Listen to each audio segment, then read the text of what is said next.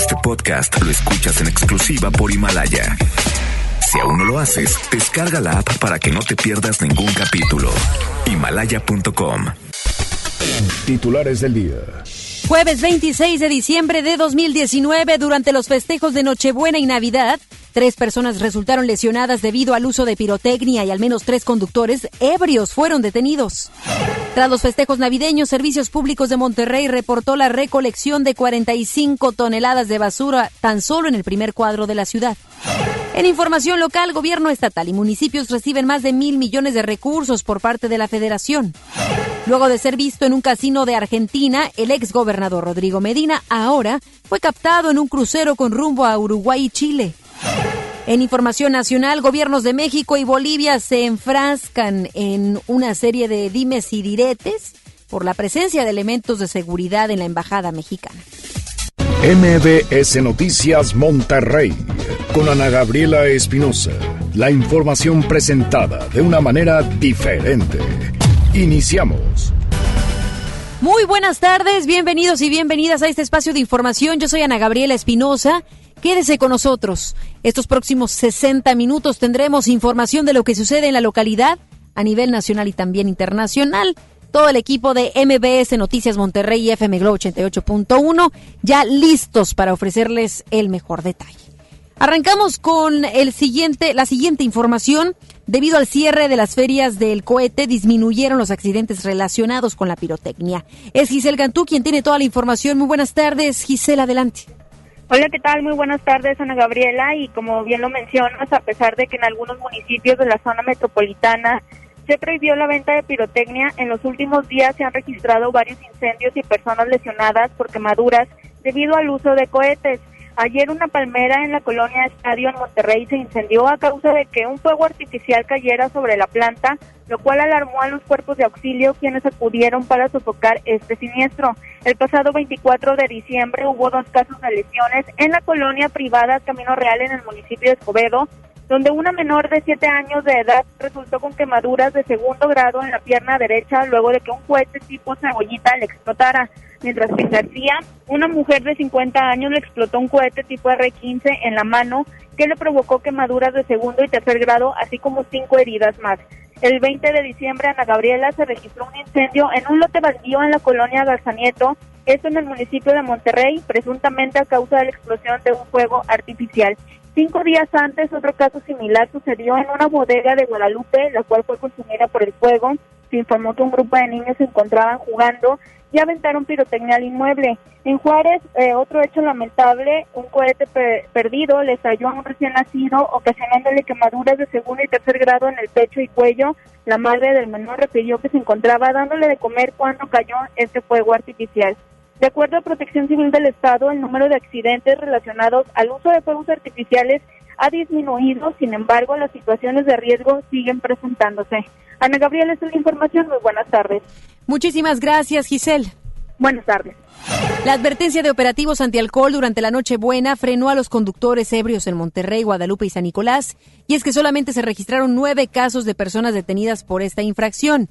San Nicolás fue el municipio en el que más detenciones de este tipo hubo, con cinco personas en estado de ebriedad.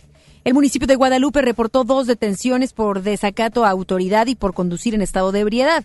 Solamente el municipio de San Pedro reportó que pese a los filtros antialcohol, ningún conductor ebrio fue detenido. Más de 55 personas fueron detenidas en el estado durante los festejos del 24 y 25 de diciembre. En el municipio de Monterrey se reportaron 19 detenidos por faltas administrativas, y otros cinco por cometer un delito. En el municipio de Cadereyta hubo 13 aprehensiones, la mayoría por alteración del orden y escándalo, mientras que en el municipio de San Nicolás se registraron 11 detenidos por faltas y otros dos por otros delitos. Por último, en el municipio de Santa Catarina fueron siete los detenidos por alterar el orden en el municipio. Tras los festejos de Nochebuena y Navidad, el tráfico vehicular y los tumultos dieron ayer un respiro al centro de la ciudad de Monterrey. Tuvo oportunidad de estar por ahí, lució con baja afluencia de autos y pocas personas transitando. La avenida Juárez, en el primer cuadro de la ciudad, que en un día antes de Navidad era un caos por toda la gente que iba, venía con sus regalos navideños y compras para los preparativos de la cena, pasó a estar prácticamente desierta. Sin embargo, pese a la reducción de camiones y pirotecnia, el área metropolitana de Monterrey reflejó una mala calidad del aire. ¿Y cómo nos fue en términos de basura? ¿Cuánto se recolectó?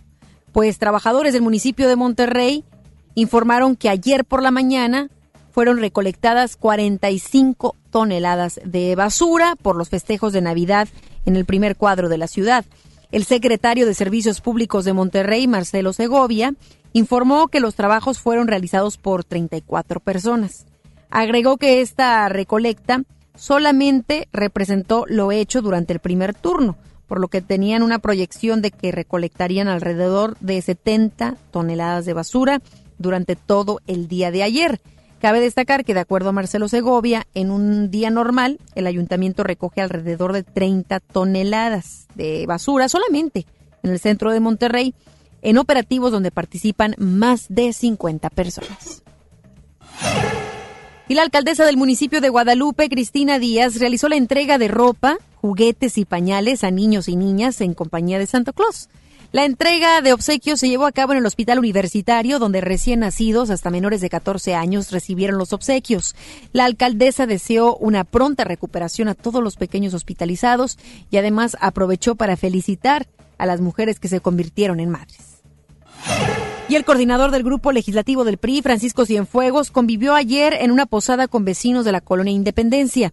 Ahí les prometió seguir trabajando en el Congreso local para fomentar los valores familiares, la convivencia, el amor, la paz y la armonía entre los ciudadanos. El festejo se llevó a cabo en el hogar de una vecina del lugar, en la que cada año se reúnen más de 500 asistentes para compartir el recalentado y tamales. Quien también disfrutó de las vacaciones navideñas fue el exgobernador de Nuevo León, Rodrigo Medina de la Cruz. Y es que después de que la semana pasada el exmandatario fue visto en un casino en Argentina, ahora fue captado en un crucero. La embarcación salió desde Argentina con rumbo a Uruguay y Chile. Medina de la Cruz fue visto con su esposa Greta Salinas y varios amigos en el bar del crucero. MBS Noticias, Monterrey.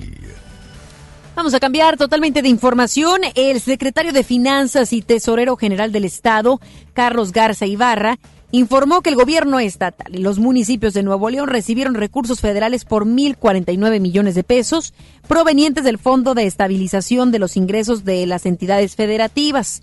Explicó que de esa cantidad, 778 millones de pesos corresponden al gobierno del estado, mientras que entre los municipios se distribuirán 271 millones de pesos. Garza Ibarra indicó que estos recursos son parte de las participaciones federales, por lo que deberán ser aplicados en los programas y obras establecidos originalmente. Con información del sistema de alertas de la Secretaría de Hacienda, en el tercer trimestre del año, la deuda de Nuevo León con proveedores y contratistas disminuyó 33.3% respecto al mismo periodo de 2018, al bajar de 2.025 millones a 1.000 249 millones de pesos. La reducción es la más baja para un tercer trimestre desde el 2017 y también para lo reportado para todo el 2016 en la cuenta pública de ese año. El coordinador de investigación en el Centro de Mejoramiento de la Calidad Democrática Internacional, Cristóbal Meléndez, dijo que la reducción de la deuda de Nuevo León con proveedores y contratistas refleja una mejor administración financiera Agregó que la entidad se ha concentrado en resolver poco a poco sus compromisos y esto ha ayudado a menores presiones financieras. Autoridades de la Agencia Estatal de Investigaciones esperan que se resuelva el tema del presupuesto. Muy buenas tardes, Denny. Adelante con los detalles. Muy buenas tardes, Ana Gabriela. Luego de que la Fiscalía General del Estado solicitara más recursos para su presupuesto 2020, esta mañana el director de la Agencia Estatal de Investigaciones, Esteban Cantú Montes, aseguró que el organismo tiene recursos para operar el próximo año. El director de la agencia también reiteró que este cierre de 2019, la Fiscalía está a la espera que se resuelva el tema de su presupuesto. Esto para definir en dónde se realizarán inversiones necesarias. Esteban Cantú señaló que el reclutamiento de elementos policíacos nunca es suficiente, por lo que buscarán contratar a 300 agentes ministeriales para el próximo año. Vamos a escuchar a Esteban Cantú. Existen los recursos necesarios para poder seguir contratando elementos policíacos. Definitivamente, como lo he mencionado en otras ocasiones, en el tema de seguridad nunca es suficiente la cantidad del personal y pues bueno, estamos con la esperanza de que podamos contratar más, más personal. Bueno, digo, la verdad no sé ahorita por el tema presupuestal cuántos podamos contratar, sin embargo, pues fácilmente yo creo que la, la Agencia de Investigaciones necesita por lo pronto unos 300 elementos más. Ana Gabriela, así las cosas con este tema, seguiremos muy al pendiente de más información. Muchas gracias, Denny. Que pases muy buena tarde. Buenas tardes. El alcalde de Apodaca, César Garza Villarreal, dio a conocer que su gobierno planea convertir el poblado de San Miguel en un barrio antiguo, el cual sirva como destino cultural y turístico. Agregó que dicho proyecto se está realizando con el apoyo de los vecinos de ese lugar, además de señalar que esta importante iniciativa es impulsada por un comité de vecinos gracias a la donación de un terreno de 1.800 metros cuadrados. Más adelante, en MBS Noticias, Monterrey. México denunciará a Bolivia ante la Corte Penal Internacional por el asedio a la Embajada mexicana. Y autoridades de Bolivia consideran que México ha violado tratados internacionales. Regresamos después del corte a MBS Noticias Monterrey con Ana Gabriela Espinosa. ¿Estás buscando información de salud, deportes, finanzas, música, noticias, entretenimiento, comedia, cultura, educación? Entonces entra a himalaya.com o descarga la aplicación para iOS y Android desde tu smartphone. Entra a la comunidad más grande de podcast, súmate a los millones de usuarios y descubre el contenido que Himalaya tiene para ti, porque siempre hay una gran historia que escuchar. Arranca el 4x4 matón. Cuatro días, cuatro piezas, por solo 10 pesos. De lunes a jueves en la compra del combo 1, 2 o 3. Aplican restricciones. Lo esencial es invisible, pero no para ellos. Para muchos jóvenes como Maybelline, la educación terminaba en la secundaria. No para ella. Está en una prepa militarizada donde estudia además una carrera técnica. Con seis planteles y más de 3.000 alumnos, las prepas militarizadas son un modelo de disciplina y valores que cambia vidas. Hay obras que no se ven, pero que se necesitan. Nuevo León, siempre ascendiendo. La nota positiva. La influenza puede prevenirse. En esta temporada, abrígate, evita lugares concurridos o cerrados, lávate las manos y al toser cubre tu boca. Y lo más importante, vacúnate contra la influenza. Acude a tu unidad de salud. La vacuna es gratuita, segura y muy efectiva. Conoce más en www.nl.gov.mx. Gobierno de Nuevo León, siempre ascendiendo. Mi INE está hecha de confianza. Como organismo autónomo, el INE protege mis datos personales. Mi INE está hecha de participación. Con ella elijo a quien va a gobernar. Mi INE está hecha de mis sueños, mis logros, mi historia. Mi INE es lo que soy. Yo me identifico con la democracia. Para participar, checa la vigencia de tu INE y manténla actualizada. Infórmate en INE.mx. Contamos todas, contamos todos. INE. Si te sientes deprimido, con ansiedad o desesperado, no estás solo.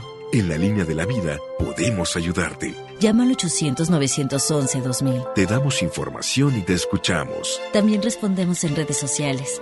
Y ofrecemos pláticas, talleres y atención profesional en escuelas o centros de trabajo. No, te, pierdas. Juntos por la paz. Estrategia Nacional para la Prevención de Adicciones. Gobierno de México. Un buen día, el gobierno dijo a los que debían cientos o cientos de miles de millones de pesos de impuestos, borrón y cuenta nueva. Pero no se puede borrar de la vida de las mexicanas y los mexicanos los días y los años pasados en calles sin pavimento y sin alumbrado público. Por eso, en la Cámara de Diputados aprobamos reformas a la Constitución para prohibir la condonación de impuestos. Así los recursos se aplican donde más se necesitan y no pagan más los que menos tienen. Cámara de Diputados. Legislatura de la Paridad de Género. Mujer, hoy cumplo 68 años. Reunamos a los amigos y a la familia. Festejemos los años vividos. La CNDH realiza acciones de promoción y difusión de los derechos humanos de las personas mayores en todo el país. Entre 2016 y 2018 participaron 13.267 personas servidoras públicos de todo el país en actividades de concientización sobre el trato digno y respetuoso a las personas mayores. Desde 1990, el poder de la gente. Comisión Nacional de los Derechos Humanos. Regresamos con más información. MBS Noticias Monterrey con Ana Gabriela Espinosa. Información nacional. El gobierno de México advirtió al de Bolivia que si no cesan las acciones de hostigamiento en su embajada y residencia en La Paz, el Estado mexicano emprenderá acciones jurídicas o políticas ante organismos y tribunales internacionales. Este fue el tema central de la rueda de prensa mañanera. Es Angélica Melín con todos los detalles. Buenas tardes, Angélica, adelante. Ana Gabriela, gracias. Muy buenas tardes. Efectivamente, el gobierno de la República anunció que estará acudiendo a partir de este 26 de diciembre a la Corte Internacional de Justicia a presentar un instrumento en materia de incumplimiento de leyes internacionales sobre protección a sedes diplomáticas, ello por la situación que se vive en la Embajada de México en Bolivia, donde continúa el asedio y el hostigamiento de las autoridades en turno, informaron el canciller Marcelo Ebrard y el presidente de la República, Andrés Manuel López Obrador. Escuchemos. El día de hoy México está presentando un instrumento jurídico ante la Corte Internacional, Penal Internacional, por violación a obligaciones diplomáticas. ¿Qué es lo que planteamos? Que se preserve y se respete la integridad de las instalaciones y de quienes están al interior de esas instalaciones que se consideran parte del territorio mexicano. Por eso estamos recurriendo a la Corte Penal Internacional. Ebrard Casaubon puntualizó que el recurso a presentar es ante la Corte Internacional de Justicia y no ante la Corte Penal Internacional, como refirió en primera instancia. En ese marco, el presidente Andrés Manuel López Obrador hizo un llamado a que las autoridades vigentes en Bolivia no caigan en el intento de violar la soberanía de México al ingresar a su embajada de manera irregular y con ello dar un golpe como los que se registraron en las épocas de las dictaduras en América Latina. Esperemos que se recapacite y que se respete el derecho de asilo y que se aleje cualquier tentación de tomar eh, o vulnerar nuestra soberanía al querer penetrar en nuestra embajada, la embajada de México en Bolivia. Eso no lo hizo ni Pinochet. Es la información. El ministro de Gobierno de Bolivia, Arturo Murillo, aseguró que no existe ningún asedio contra la Embajada de México en su país, por lo que la denuncia que presentará el secretario de Relaciones Exteriores, Marcelo Ebrard, contra el gobierno de la presidenta Janine Áñez no procederá. Detalló que la orden de la presidenta Janine Áñez es resguardar a las embajadas y los diplomáticos a pesar de que el gobierno mexicano fue quien violó los tratados internacionales al permitir que el exmandatario de ese país, Evo Morales, realice declaraciones políticas. El subsecretario para América Latina y el Caribe de la Secretaría de Relaciones Exteriores, Maximiliano Reyes Zúñiga, lanzó un llamado a la canciller de Bolivia, Karen Longaric Rodríguez, al sostener un encuentro en un país intermedio para buscar una ruta de salida ante la situación que se vive en la embajada de nuestro país. En un mensaje a medios, Maximiliano Reyes destacó que continúa el asedio a la embajada y residencia oficial de México en Bolivia, donde este viernes arribaron nuevamente más de 50 personas civiles, entre otras personas. Ante esta situación, también policial, policiales y militares.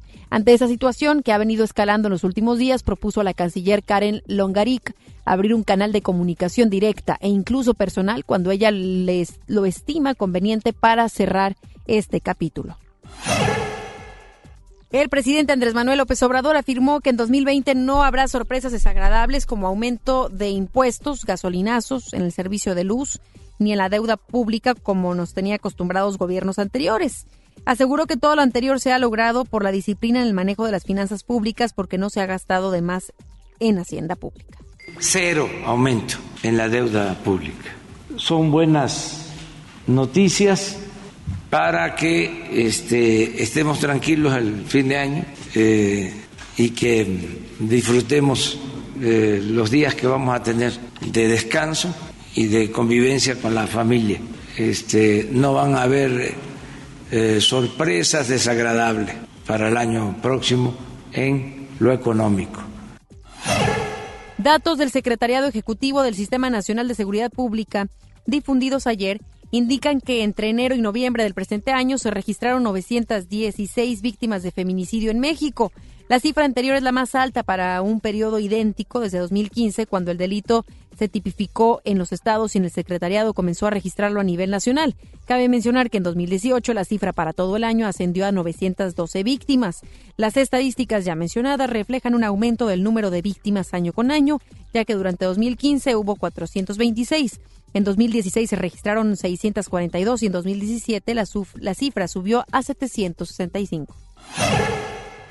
El secretario de Desarrollo Económico en la Ciudad de México, Fadlalá Cavani, aseguró que el incendio que se registró durante la Nochebuena en el mercado de la Merced se trató de un accidente, ya que no se encontró pirotecnia o elementos que pudieran apuntar que haya sido provocado.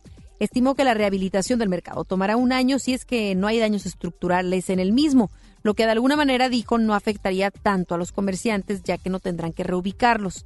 El funcionario agregó que uno de los compromisos de la jefa de gobierno, Claudia Sheinbaum, quien realizó ayer un recorrido por el mercado para ver las afectaciones, es la rehabilitación paulatina, lo cual se pondrá en marcha.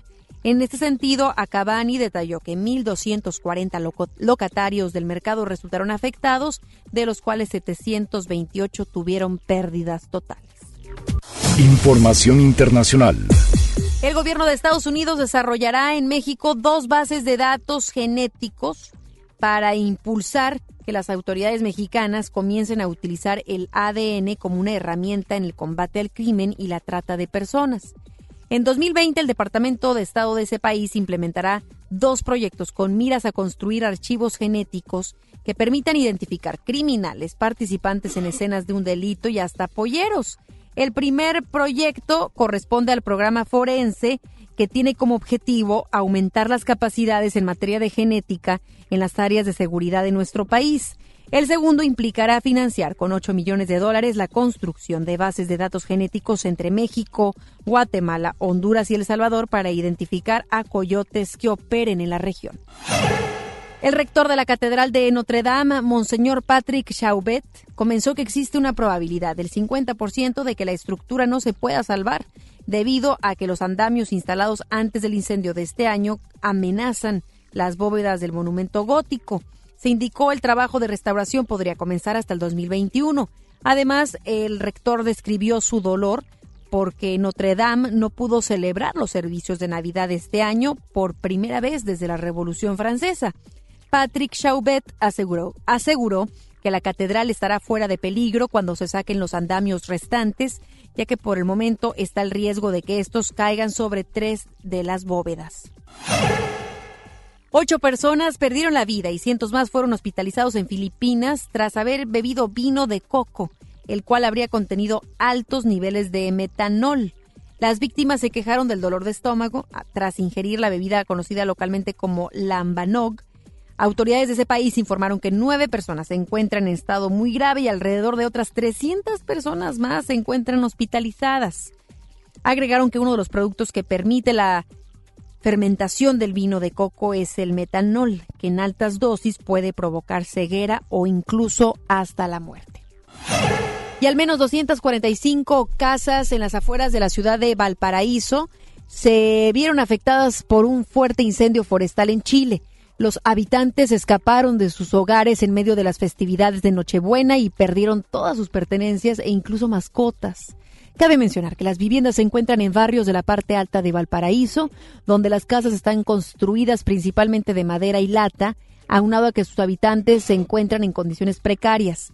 Los siniestros fueron combatidos por 25 brigadas forestales civiles y militares, 12 unidades de bomberos, 7 aviones cisterna y de observación, así como 11 helicópteros. El último eclipse registrado en la década se vivió en Medio Oriente y varias partes del continente asiático. Se trató de un eclipse solar, donde el astro rey quedó cubierto parcialmente por la luna, provocando una oscuridad casi total. En varios países como Arabia Saudita o la India, se reunieron cientos de personas para admirar este evento astronómico que marca el final de una década. El próximo eclipse solar tendrá lugar hasta 14, el 14 de diciembre de 2020. Este fenómeno será visto en Sudamérica, donde podrá apreciarse en algunas zonas al sur de Chile y Argentina, así como en el suroeste de África y Antártica. Los espectáculos con Ramiro Cantú. Muy buenas tardes, Ramiro, ¿cómo estás? Adelante con la información. Gracias, Gaby. Vamos con la información de los espectáculos. Bueno, pues que no le está pasando nada bien en estas fiestas decembrinas es la actriz Yadira Carrillo. Sabemos que Juan Collado, bueno, este eh, empresario político y demás, pues bueno, fue cancelado de hace algunos meses. Sabemos que incluso pues no le están pasando nada bien porque comenta que están en la bancarrota. Fue captada al salir de la visita conyugal. Escuchemos a Yadira Carrillo. Entonces todos los días lee mucho y hace mucha oración. Esa fe inquebrantable. Inquebrantable absolutamente, pero Dios nos tiene que ayudar. Como estoy siempre aquí de 10 a 3 y viene toda su familia, solo podemos entrar 6 como son las leyes, pero aquí estaremos. En casa sola viendo una película, como él. Yo no puedo pasarla de otra manera si él no está en casa. Él está quebradísimo y está tristísimo y está destrozado, destrozado. Y hagan una oración por Juan Collado, por favor, porque es muy inmerecido lo que está viviendo aquí. Bueno, pues así las cosas, cambiando de información a cosas más agradables, quien estuvo de regreso después de una larga ausencia es la actriz y cantante Vivi Gaitán. Ella regresó al Chicago al musical, ahora está reapareciendo en escena después de muchos años. Vamos a escuchar la entrevista y aunque sea desde aquí, desde el teatro, estoy pendiente de ellos. Eso no, no lo puedo evitar, es una dualidad que, que vive en mí y yo creo que en muchas mujeres que, que trabajamos. Todos estamos conscientes en, en la casa y los pequeñitos, por ejemplo, estuvieron diciendo mamá el árbol, mamá el árbol y mamá el árbol. O sea, lo tuve que poner porque además a mí me gusta ponerlo y me gusta ponerlo con mis hijos. Ya los grandes no me ayudan tanto como yo quisiera, pero para mis gorditos es un, bueno, es el día del árbol de Navidad, entonces lo, lo disfrutamos y, y, lo gozamos mucho. Bueno, pues así las cosas con los famosos, 5 de la tarde, mucho más información en contacto a través de Shome Globo. Claro que sí, ya los escucharemos. Gracias, Ramiro. Buenas tardes. Vámonos a una pausa, regresamos con más detalles. Regresamos después del corte a MBS Noticias Monterrey con Ana Gabriela Espinosa. Amigos, les tengo una noticia. ¿Sabían que ya pueden escuchar y disfrutar el podcast de este programa en Himalaya? Así es, Himalaya es la app más increíble de podcast a nivel mundial que ya está en México y tiene todos nuestros episodios en exclusiva. Disfruta cuando quieras de nuestros episodios en Himalaya. No te pierdas ni un solo programa. Solo baja la aplicación para iOS y Android o visita la página de himalaya.com para escucharnos por ahí. Himalaya. Hola vecina, qué bueno que viniste. Pásale, bienvenida. Compadre, trajiste la cena, ¿verdad?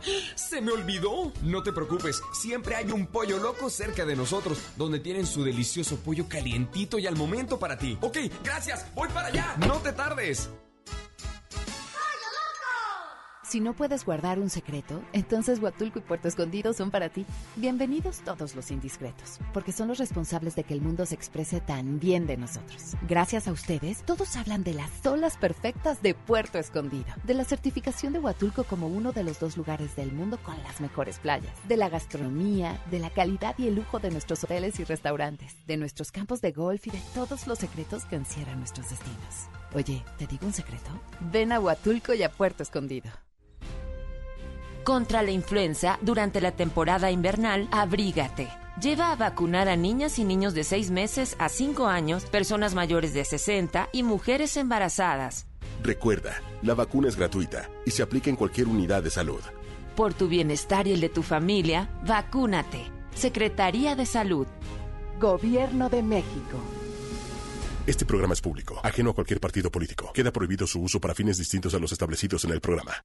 Rafael, Resinfónico Tour 2020. El misterio habrá, puede ser mi gran no. 5 de marzo, Auditorio City Banamex. Yo estoy aquí. Boletos en ticketmaster.com.mx. Si te sientes deprimido, con ansiedad o desesperado, no estás solo. En la línea de la vida podemos ayudarte. Llama al 800-911-2000. Te damos información y te escuchamos. También respondemos en redes sociales. Y ofrecemos pláticas, talleres y atención profesional en escuelas o centros de trabajo. No, te, pierdas. Juntos por la paz. Estrategia Nacional para la Prevención de Adicciones. Gobierno de México.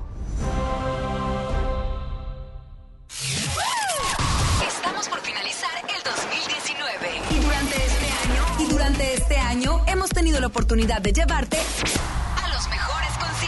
Conociste a tus artistas favoritos y ahora puedes ganar la guitarra autografiada por muchos de ellos. Río Roma, Rayleigh Barba, Ana Bárbara, Miriam Montemayor, Martín Rica, JNS, Matiz, Ventino y muchos más. Ellos dejaron su firma en esta guitarra que puede ser tuya. Para participar, inscríbete en nuestras redes sociales. Nos seguimos escuchando en el 2020 con muchas más promociones para ti. Somos FM Globo 88.1 te desea feliz Navidad y próspero año nuevo 2020. Usted escucha MBS Noticias Monterrey con Ana Gabriela Espinosa. MBS Noticias, Monterrey. Resumen 2019. Casi puedo decirles que el 95% tiene que ver con la delincuencia organizada y un 5% solamente con violencia del fuero común que la Guardia Nacional tiene que tener una estrategia específica con este propósito, desde la formación hasta la investigación y prevenir eh, feminicidios. Y la culpa no era mía, ni dónde estaba, ni cómo vestía. Y la culpa no era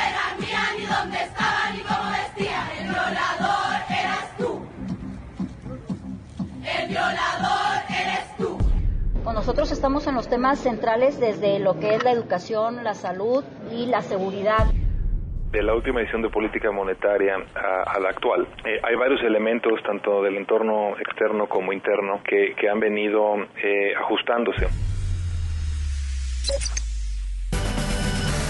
En MBS Noticias Monterrey vamos a continuar con nuestro resumen 2019 e iniciamos con un tema que dio mucho de qué hablar. Un tema muy sensible, el de los feminicidios. En el caso de Nuevo León se ocupa el tercer lugar en asesinatos contra mujeres. Es Denny Leiva quien hace un recuento de los casos de violencia de género aquí en el estado. Un año difícil fue lo que vivieron las mujeres en el estado de Nuevo León, esto ante una alerta de género vigente desde el 2016 y un aumento de la violencia que provocó que la entidad alcanzara los primeros lugares en materia de feminicidios. Entre los casos que más acudieron a los regiomontanos se encuentra el de Diana Elizabeth Rodríguez, una joven que perdió la vida el 17 de mayo luego de que dos hombres en estado de intoxicación la estrangularon, grabaron el hecho y después enterraron su cuerpo en el municipio de Suazua. Dos meses después, se registró otro atroz incidente en el fraccionamiento Mirador de San Antonio en Juárez. Ahí, una mujer fue asesinada por su esposo frente a su hija de tan solo 5 años de edad. Posteriormente, en agosto, otro hecho pondría en jaque a las autoridades judiciales, luego de que Connie Janet, de 27 años, fue asesinada por su pareja sentimental en el municipio de Suazua. La víctima habría presentado 15 denuncias ante el Ministerio Público sin obtener ninguna respuesta, lo que generó una indignación a nivel nacional.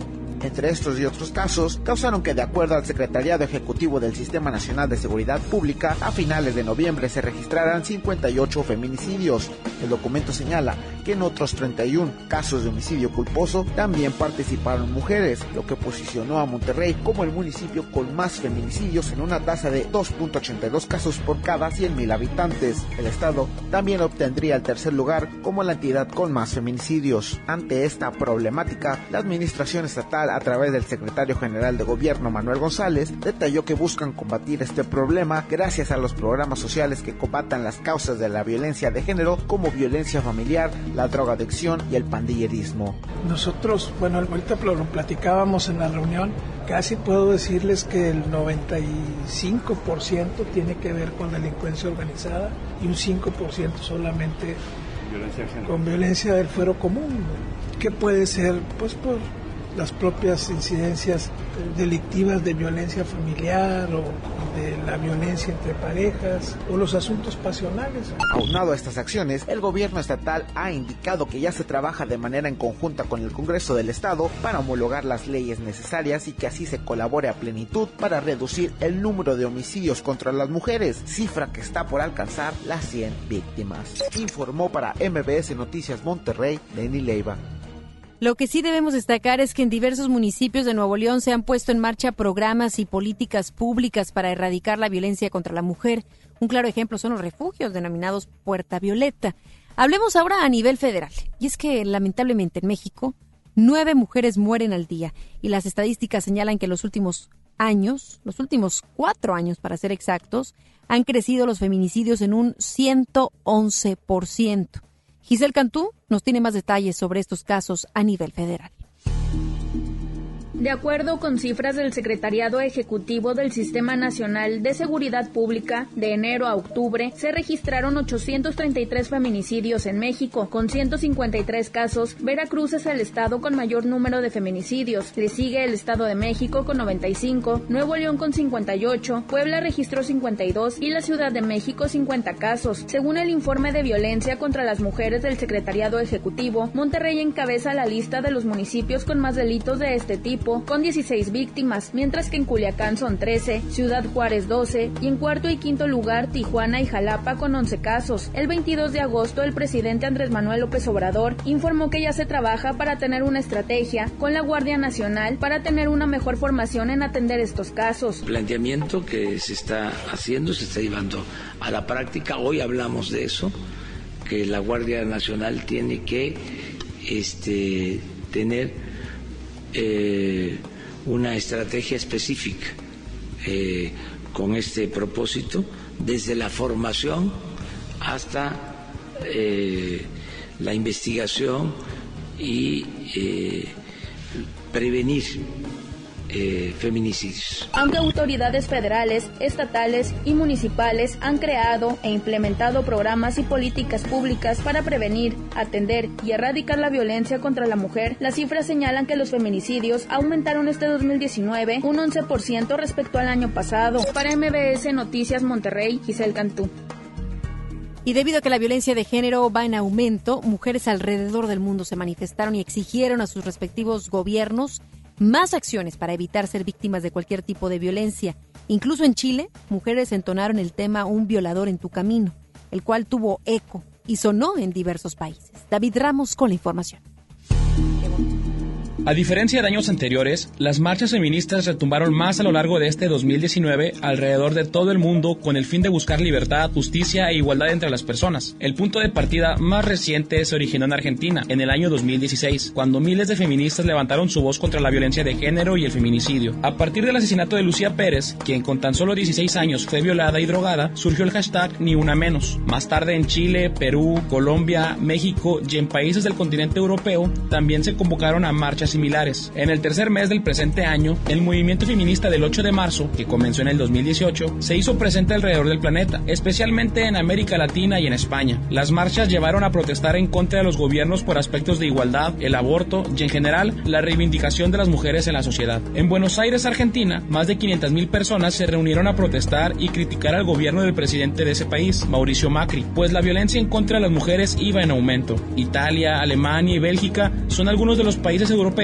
que también participaron en los movimientos de este día, pero las participaciones fueron menos significativas con alrededor de 10.000 asistentes. Cinco meses después, el 16 de agosto, mujeres se manifestaron en la Ciudad de México en respuesta a la postura del gobierno capitalino que calificó como provocación la protesta convocada cuatro días antes, cuando un grupo de mujeres rompió cristales de la Procuraduría General de Justicia e irrumpió las instalaciones. En esta marcha se registraron disturbios, incendios y pintas en estaciones del Metrobús y en monumentos históricos, como el Ángel de la Independencia. Durante la jornada, un hombre atacó a un periodista durante la transmisión en vivo. Tres meses después, en noviembre, mujeres de distintas ciudades del mundo se manifestaron contra la violencia de género y compartieron videos de la forma en que decidieron alzar la voz. París, Londres, Chile, Ciudad de México y Bogotá fueron algunas de las ciudades en las que las mujeres salieron a manifestarse al grito de un violador en tu camino, movimiento que fue lanzado en Chile, pero poco a poco varios colectivos se fueron uniendo. Y la culpa no era mía, ni dónde estaba, ni cómo vestía. Y la culpa no era mía, ni dónde estaba, ni cómo vestía. El violador eras tú. El violador eres tú. Son los pacos. Los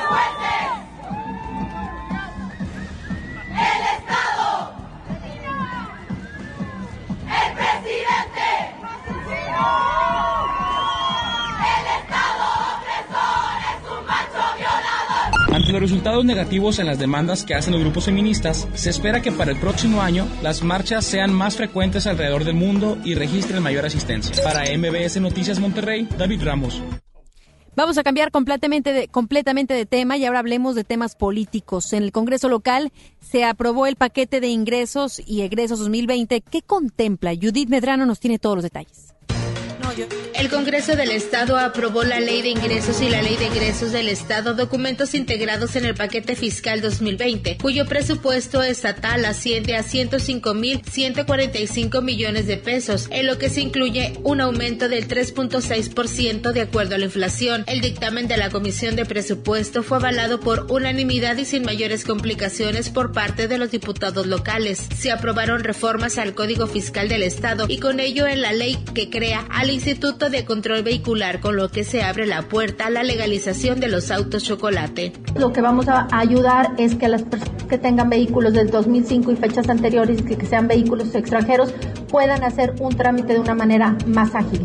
Además, esto también eh, tiene que ver con el tema de seguridad porque vamos a tener un control de, obviamente de los automóviles este, que, que, sean extranjeros. Para la Fiscalía General de Justicia se destinaron 178 millones de pesos como extra a lo solicitado, es decir, 2.128 millones de pesos, mientras que en el Poder Judicial tendrá un total de 2.120 millones de pesos, es decir, 300 millones menos de lo solicitado. En lo avalado se manifiesta que se va a privilegiar a los sectores más vulnerables del Estado de Nuevo León, principalmente en materia de vivienda para la población de escasos recursos. Y por primera vez se contiene un fondo de apoyo cultural con un estimado inicial de 30 millones de pesos. En cuanto a la deuda, se autorizó al Ejecutivo del Estado pueda obtener un financiamiento de 2.900 millones de pesos para obras y acciones de inversión pública productiva. Como fuente de pago o garantías se establecen diversos fondos estatales y federales, principalmente participaciones, sin comprometer el balance financiero actual. El financiamiento neto de largo plazo lo representa el 5% de los ingresos de libre disposición, respetando el límite de techo financiero neto, resultado del sistema de alertas, el cual es del 5%. Por lo tanto, no existirán aumentos de deuda que sean superiores a lo permitido por la Ley de Disciplina Financiera para las entidades federativas y municipios. Así lo mencionó la diputada panista Mirna Grimaldo Iracheta. Es este muy bondadoso hoy la, hoy la propuesta, por ejemplo, en todo el tema de, de la licencia, registros para el cuidado de los animales viene un poquito más bajo, el tema de los títulos también, del 100% que se cobraba, hoy se les descontó el 50%, se hizo efectivo lo que nosotros aprobamos en meses pasados, es un poco impulsar la educación aquí en Nuevo León con gente que no puede sacar el título porque es demasiado caro, ¿no? ¿Y ustedes qué van a priorizar? ¿Qué es lo que van a impulsar? Pues nosotros estamos en los temas centrales desde lo que es la educación, la salud y la seguridad. Con esta aprobación mencionaron que no se va a permitir subejercicios de ningún programa. Se establecieron candados a fin de evitar cualquier tipo de derroche en los recursos públicos y los funcionarios que por negligencia no ejerzan lo presupuestado serán sancionados en término de la Ley de Responsabilidades Administrativas. Para MBS Noticias, Judith Medrano. Ahora hablemos de asuntos nacionales. El presidente de México habló de los cinco hechos que han marcado su primer año de gobierno. Hoy trataremos tres de ellos. El caso Tlahuelilpan, la liberación de Ovidio Guzmán y el asesinato de la familia Levarón. Denny Leiva con la información. El primer año del presidente Andrés Manuel López Obrador estuvo marcado por varios hechos destacados que sacudieron a la sociedad, los cuales pusieron a prueba a la nueva administración federal con resultados que generaron un descontento en la ciudadanía. Luego del inicio de la lucha contra el robo de combustible, el 18 de enero la administración buscó contratar a 2.000 conductores para pipas con el fin de garantizar el abasto. Ese mismo día, en Tlajehuilpan Hidalgo, pobladores acudieron a llevarse combustible de una toma clandestina. Sin embargo, una explosión mató a 137 personas. Tras esto, el presidente López Obrador aseguró que fue el hecho que más le ha afectado en su etapa como gobernante. Hemos pasado en un año por momentos difíciles, pero no muchos, cinco. Uno, el más doloroso de todo, el que más me pegó en lo íntimo, fue lo de la explosión en Hidalgo, donde perdieron la vida 137. Otra situación crítica este año ocurrió el 17 de octubre cuando Culiacán, Sinaloa, vivió una jornada violenta de balaceras, bloqueos y quema de vehículos como resultado del intento de captura de Ovidio Guzmán, hijo de Joaquín El Chapo Guzmán. Tras horas sin una versión oficial, la administración reconoció que fue un operativo fallido de las fuerzas federales en el que habían detenido a Ovidio Guzmán, pero se optó por liberarlo, esto para evitar que los cárteles cometieran una masacre en Culiacán. La decisión fue duramente criticada, sin embargo el presidente señaló que había sido lo correcto.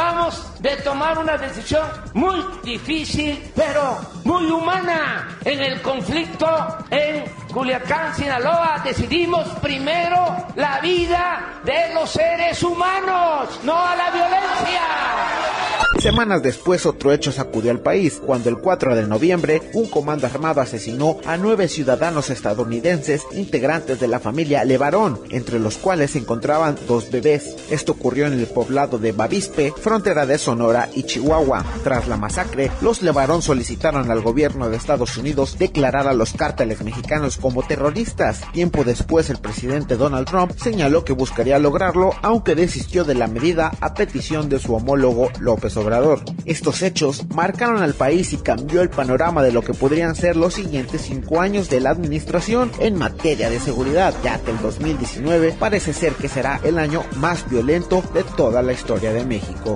Informó para MBS Noticias Monterrey, Denny Leiva. En nuestro resumen pasado le hablamos de la situación económica que se vive a nivel mundial y uno de los efectos que se tuvo fue la baja en las, en las tasas de interés, las bajas en las tasas de interés, debido a la situación mundial, la guerra comercial y la volatilidad en los mercados. La Reserva Federal de Estados Unidos y Banjico se vio la necesidad de bajar las tasas de interés. De interés.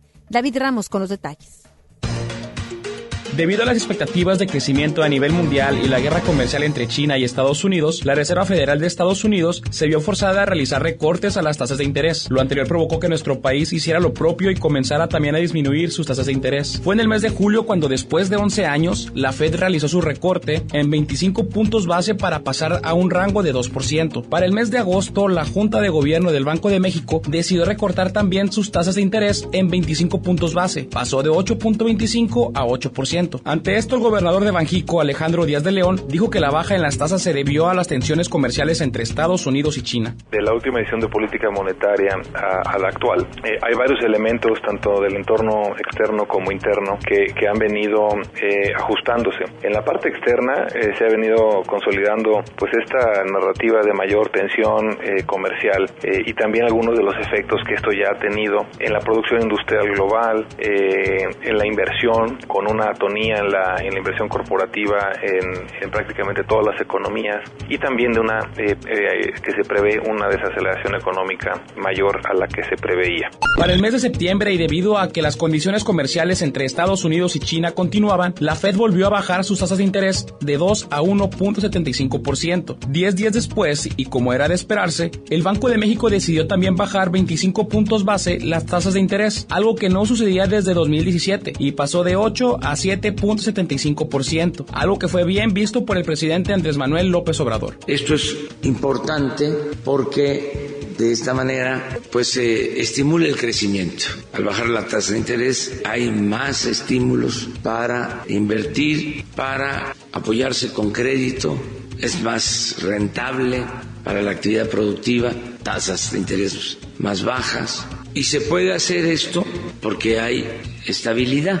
Para el mes de noviembre y debido a que la inversión fija de empresas estadounidenses y las exportaciones se mantenían débiles, la Fed por tercera vez consecutiva bajó sus tasas de interés, de igual manera en 25 puntos base, para quedar en un rango de 1.50. Y el 19 de diciembre, la Junta de Gobierno del Banco de México decidió recortar las tasas de interés por cuarta vez en 25 puntos base, para dejarle en un rango de 7.25%. Dicha decisión se dio por mayoría. Cabe mencionar que uno de los miembros habría votado porque el recorte fuera de 50 puntos base. La Junta consideró que, aun y cuando la información para el cuarto trimestre es limitada, ellos estiman que la debilidad que se ha venido arrastrando en 2019 persista, por lo cual se tomó dicha determinación. Con las bajas o recortes a las tasas de interés, se busca disminuir el impacto negativo por la crisis económica que se vive a nivel mundial. Con información de Jorge Mascorro para MBS Noticias Monterrey, David Ramos.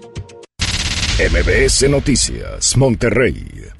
Este jueves ya hoy se llegó la fecha, me imagino todos los rayados están ya eh, pidiendo, pidiendo a todos los santos, orando, prendiendo velas para que tengan una muy buena final de ida. Recordemos que los rayados se enfrentan ante el América el día de hoy, ya por la tarde, en el estadio de los rayados. Es a las ocho, ocho y media 8.36 de la tarde, ya tarde noche casi. cuando se enfrentarán los Rayados ante el América. Pues eh, muchos compañeros dicen que es de pronóstico reservado. Habrá que ver qué sucede. Esperemos que los Rayados puedan meter mínimo un gol, dos, ¿no? Esperando que ya después, en la próxima fecha, la final de vuelta ante el América en el Estadio Azteca, puedan entonces vencerlos, ¿no? ¿Qué pasará? ¿Qué sucederá? Esperemos, sin duda, que les vaya muy bien al equipo regiomontano, que puedan lograr esa tan ansiada final de la Liga MX. ¿Y cuáles son las recomendaciones que les hacemos? Las de siempre. Que reine el fútbol, el deporte. Que si perdió su equipo o que si ganó, mire que ni se crea mucho, ni tampoco se sienta mal si pierde su equipo. Por el contrario, dejarle a los jugadores que el balón se quede ahí. Que lo que pase en el encuentro deportivo resulte en, en la cancha. Por favor, padres de familia, madres de familia, sean ejemplo para sus pequeñitos y pequeñitas. No, no anden insultando al de al lado. Y por favor, en las calles manejen con mucho cuidado. Si usted va a beber durante el encuentro, o va a ir a algún restaurante, algún bar o casa de algún amigo y van a tener fiesta, además de que esta época se da para ello, tenga mucha precaución, preferiblemente utilice algunas alternativas de transporte público, alguna plataforma a través de sus celulares, para entonces llevar la fiesta en paz. Y lo que deseamos, por supuesto, es las mejores de las vibras, las mejores de las suertes y éxito al equipo regiomontano. Ya tendremos el marcador, por supuesto, el día de mañana viernes. Ya nuestro compañero Paco Animas va a poder desmenuzar todo el encuentro entre Rayados y el América. Ya le dije entonces, 8.36 de la tarde es cuando empieza el encuentro entre Rayados y América, la final de ida aquí en Monterrey, Nuevo León. En Guadalupe, para ser exactos. Guadalupe, Nuevo León. Ya nos vamos. Muchísimas gracias por habernos sintonizado. Le recordamos que todos los días tiene una cita con nosotros aquí en FM Globo 88.1 en punto de las 3 de la tarde. Yo soy Ana Gabriela Espinosa y a través de redes sociales nos podemos escuchar, nos podemos leer. Me puede encontrar como Anagabi EM. Y nuestro Twitter, MBS Noticias MTY. Se queda ahora con Gaby Vargas. No importa cómo estés, siempre puedes estar mejor. Mejor, mejor. Con Gaby.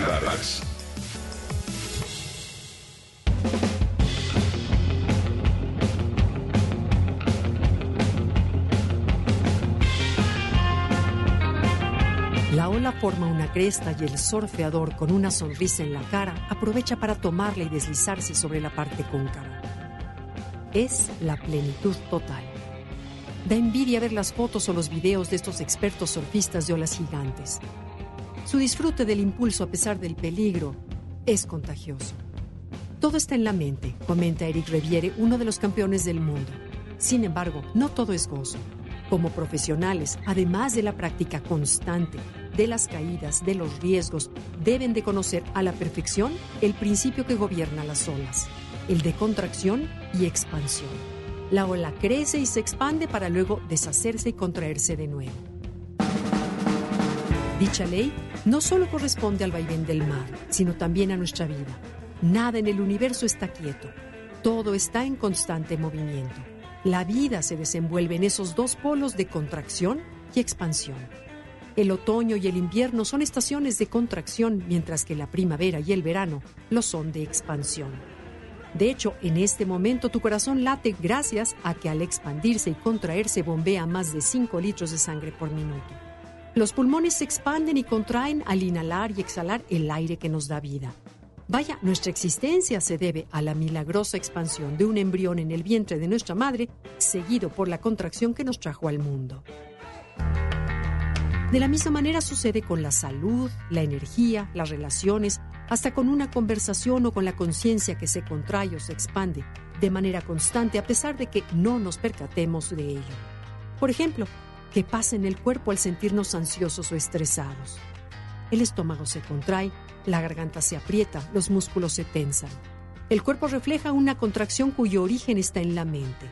En cambio, cuando estamos contentos, relajados, nos sentimos seguros y apreciados, nuestros músculos, la respiración y las células se relajan. Hay veces en que, a pesar del trabajo de conciencia que hayamos hecho, el guionista de nuestra vida nos manda un examen sorpresa, relativo a la familia, a las relaciones personales, incluso al trabajo. Y de repente el caos. El caos entra inevitablemente en nuestra existencia. Entonces comprendemos que nada en la vida puede existir solo en expansión. De nada sirven las frases como esto no tenía que suceder o esto no era lo planeado. La vida se desenvuelve entre la polaridad del orden y el caos. El reto es aprender que tener el control de la vida es una mera ilusión. La contracción es inevitable. Cuando llega, nos toca aceptar que es momento de tener serenidad y paciencia. Lo curioso es que en muchas ocasiones lo que creemos mejor para nosotros no lo es.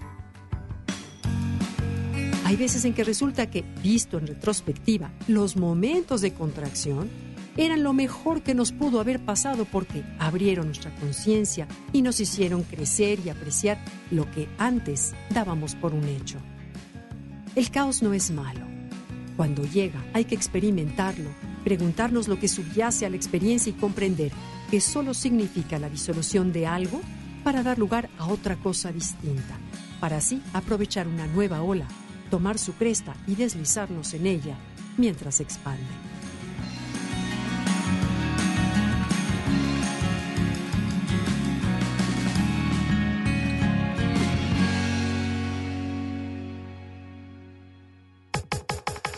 Comenta y comparte a través de Twitter.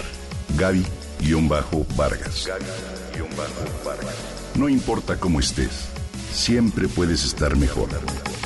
Mejor, mejor. Con Gaby Vargas. Esto fue MBS Noticias Monterrey con Ana Gabriela Espinosa. Lo esperamos en la próxima emisión o antes si la noticia lo requiere. Este podcast lo escuchas en exclusiva por Himalaya. Si aún no lo haces, descarga la app para que no te pierdas ningún capítulo. Himalaya.com